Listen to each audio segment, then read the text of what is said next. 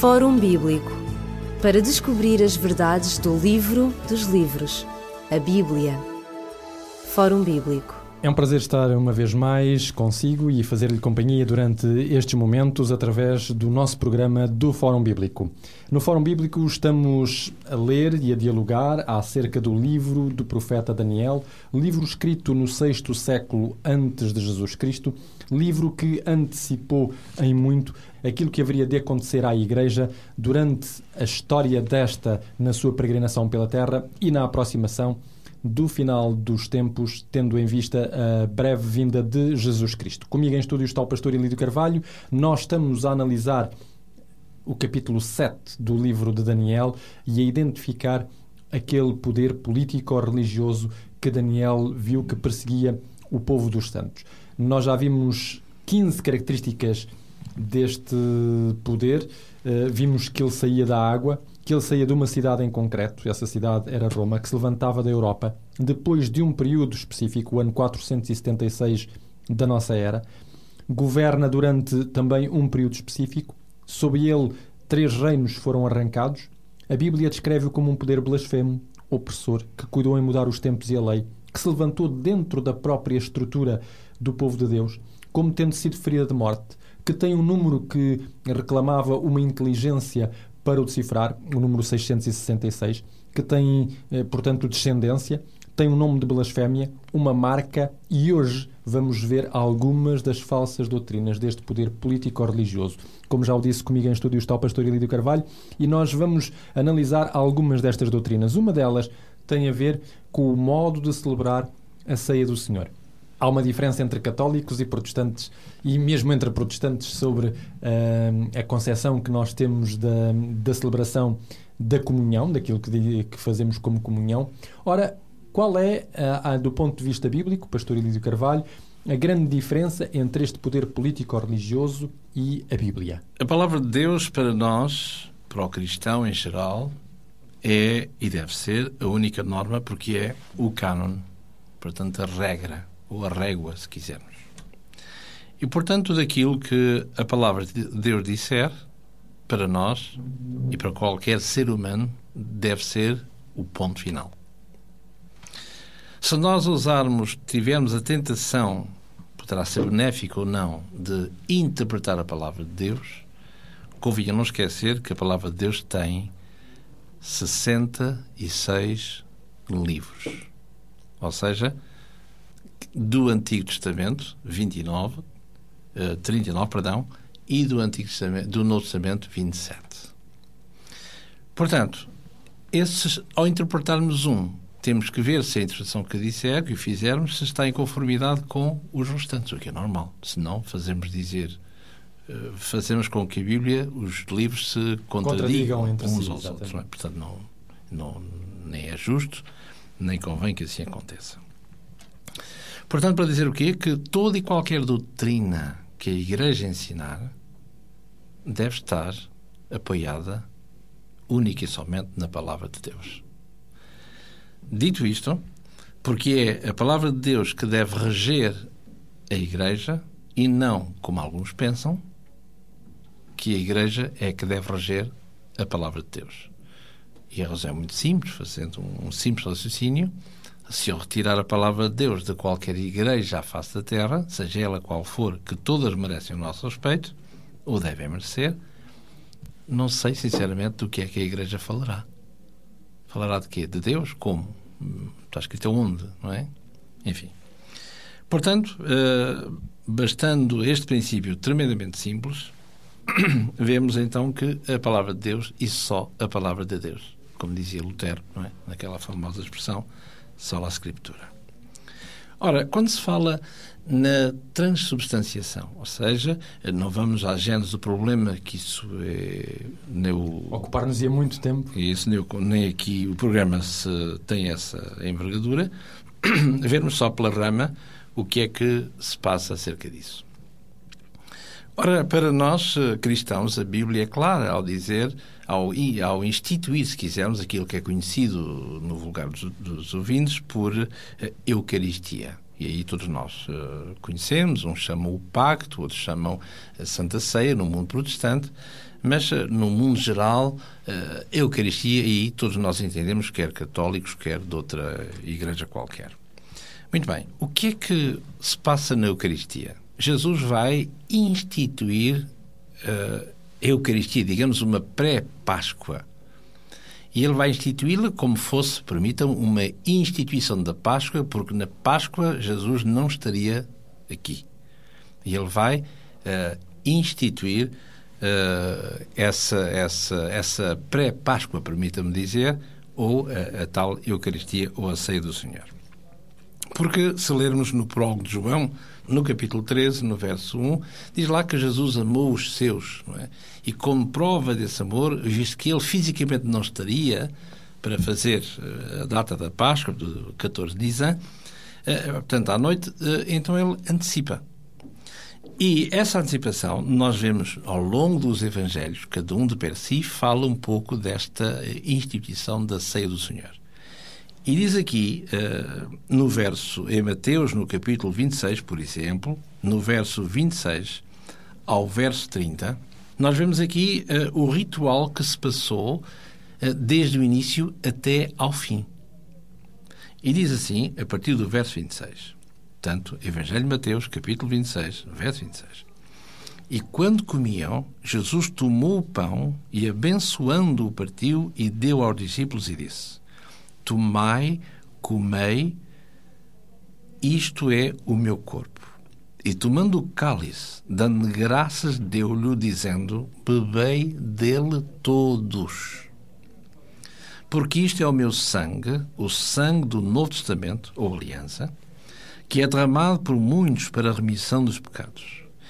E digo-vos que, desde agora, não beberei mais deste fruto da vida até aquele dia em que o beba convosco, de novo convosco, no reino do meu Pai. Tendo cantado um hino, saíram para o Monte das Oliveiras. Portanto, um jardim que estava, jardim vamos chamar assim, que, que era, estava a circunscrever a cidade de Jerusalém. Portanto, isto é o que nós encontramos aqui. O que é que está a dizer? Jesus vai partir o pão, vai distribuir aos seus discípulos, vai pedir a bênção de Deus sobre este cálice que ele tinha, seja ele coletivo ou não, e nesta época talvez fosse coletivo, talvez. Portanto, onde ele diz aqui, repito uma vez mais, no verso 27, dando a de graças a Deus, deu-lhe a eles, discípulos, dizendo: Bebei dele todos. Portanto, pode-se inferir, mas sem é que isso seja tremendamente importante, um cálice único para cada um bebe um pouquinho desse cálice. O que interessa realçar é que eh, a ideia e a ordem é que bebei dele todos e, de uma forma implícita, comei dele pão todos, porque isto é, o meu, o meu carne representa a minha carne, este pão, e o meu sangue. É assim? Independentemente da forma como isso representava, se era vinho não fermentado, se era pão sem fermento, que sabemos uh, na Páscoa que o fermento era o símbolo era retirado, não é assim? Portanto, já não iremos para aí, porque já são mais uh, técnicas, como também o problema da, desta transubstanciação. Ora, a Igreja, a partir de um dado momento, irá dizer que não, quando o sacerdote invoca Deus, não é assim? Este pão e este, este vinho, enfim, uh, transforma-se imediatamente no corpo e no sangue real, no corpo e no sangue de Jesus. À luz da palavra de Deus não é, não é de modo nenhum poderemos lá chegar, não é assim? Mas o que interessa, e como dissemos de início, passando por, por esses pormenores, que são um bocado densos, uh, vemos que uh, toda a cristandade deve participar destes dois emblemas que simbolizam o corpo e o sangue de Jesus.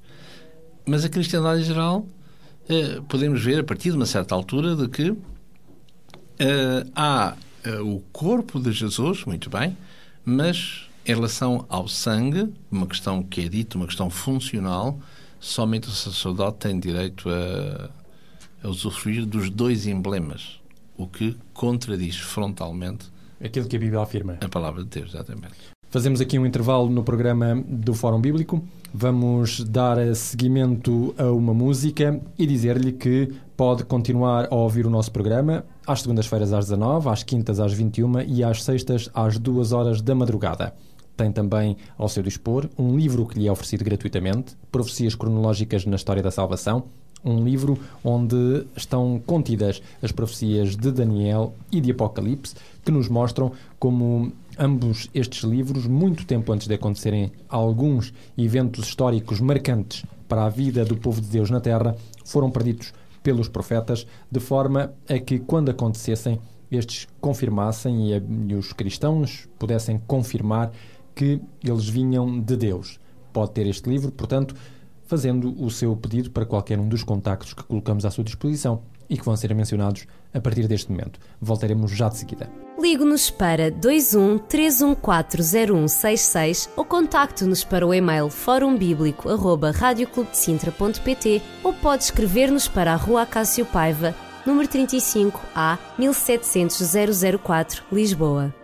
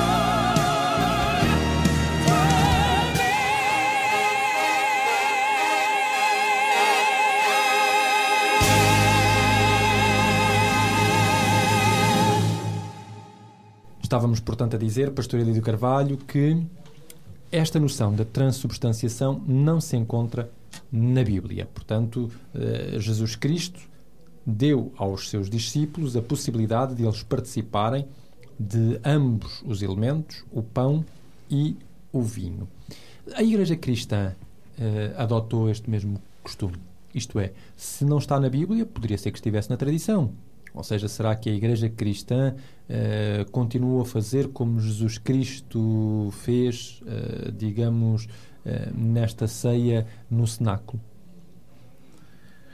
Tudo indica que sim, porque não há qualquer mudança, independentemente se é uma quinta-feira, como aqui, eh, como podíamos lá chegar, ver, à noite, eh, como também eh, não é em relação ao dia que, que importa, mas sim à cerimónia, à celebração em si. Ora, Jesus disse-o, e em particular, por exemplo, no Evangelho de João, no capítulo 6, esse grande capítulo, onde fala exatamente do comer o, o, corpo de Jesus, beber o seu sangue, e quem não fizer não tem parte da vida eterna. E esta, e esta comunhão, se quisermos esta pré-Páscoa, no fundo não é mais do que a Páscoa que era, era a libertação do povo de Deus do Egito. De louvar e enaltecer o grande poder do grande Deus Criador, o Deus Libertador. Ora, este poder que, deu, que Jesus vai instituir através da Santa Ceia nele próprio, na sua carne, no seu sangue, simbolicamente falando, esse, ao, ao ingerirmos estes dois símbolos, que simbolicamente, símbolos, portanto, que uh, o corpo e o sangue simbolizam o corpo e o sangue de Jesus, portanto, haveria uma nova, uma nova criatura porque eles são uh, não somente uh, o, o, o, símbolo desta, desta desta morte de Jesus. Ou seja, alguém que morre por nós para que nós possamos ser libertos de, do eu, é evidente, que é, que é o grande Deus que todos nós temos. É um Deus que se chama exatamente o eu. O egoísmo. O eu, é verdade. Muito bem. Uma outra doutrina que apareceu também entre os cristãos, uh, já tardiamente, é a doutrina da confissão auricular. É também, digamos, uma posição que, uh, onde divergem católicos e protestantes. No entanto, a Bíblia afirma que nós devemos confessar os nossos pecados uns aos outros. Onde é que estão os limites desta confissão? O que é que eu posso uh, dizer acerca desta confissão?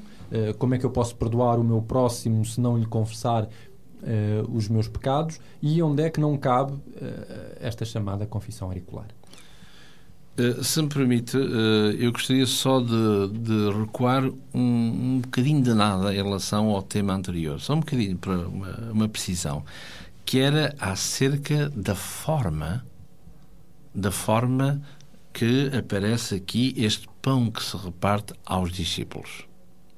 Em lado nenhum é dito, porque nós ao partirmos o pão, como está escrito, ipsis verbis, portanto, no capítulo Mateus 26 e, em particular, no verso 26, em lado nenhum é mostrado que a forma é redonda. E esta não é por acaso que se chama hóstia, ostos de redondo. E isso tem a ver com será por mero acaso que é redondo? Ou não será mero acaso? E não esqueçamos que ainda sou do tempo que o sacerdote tinha na sua, desenhado na sua nuca, desenhado, enfim, uma tonsura Uh, será por acaso? Será que há alguma norma? Não é? E vemos tudo isso que essa forma redonda tem a ver essencialmente com o disco solar. Aliás, nós encontramos também uh, nos sacrários ou na, naquilo que nós chamamos a custódia, quando alguém na, na posição assim se usa e não só. Portanto, essa forma redonda tem, repito, a ver com o sol. A hóstia uh, e o pão biblicamente falando, não tem rigorosamente nada a ver com a sua forma redonda. E redonda tem a ver, obviamente, com o Sol. E basta vermos nos artefactos, portanto, da custódia, por exemplo, onde vemos aí o Sol com os seus raios uh, solares.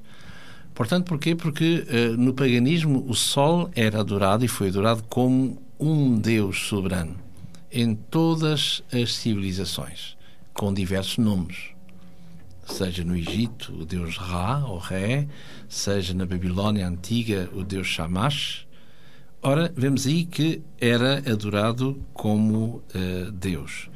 E convinha realçar, talvez, lembrando que quando nós olhamos no primeiro capítulo do livro do Gênesis, na primeira folhinha da Bíblia, quando uh, Deus uh, continua a criar o mundo, não é assim?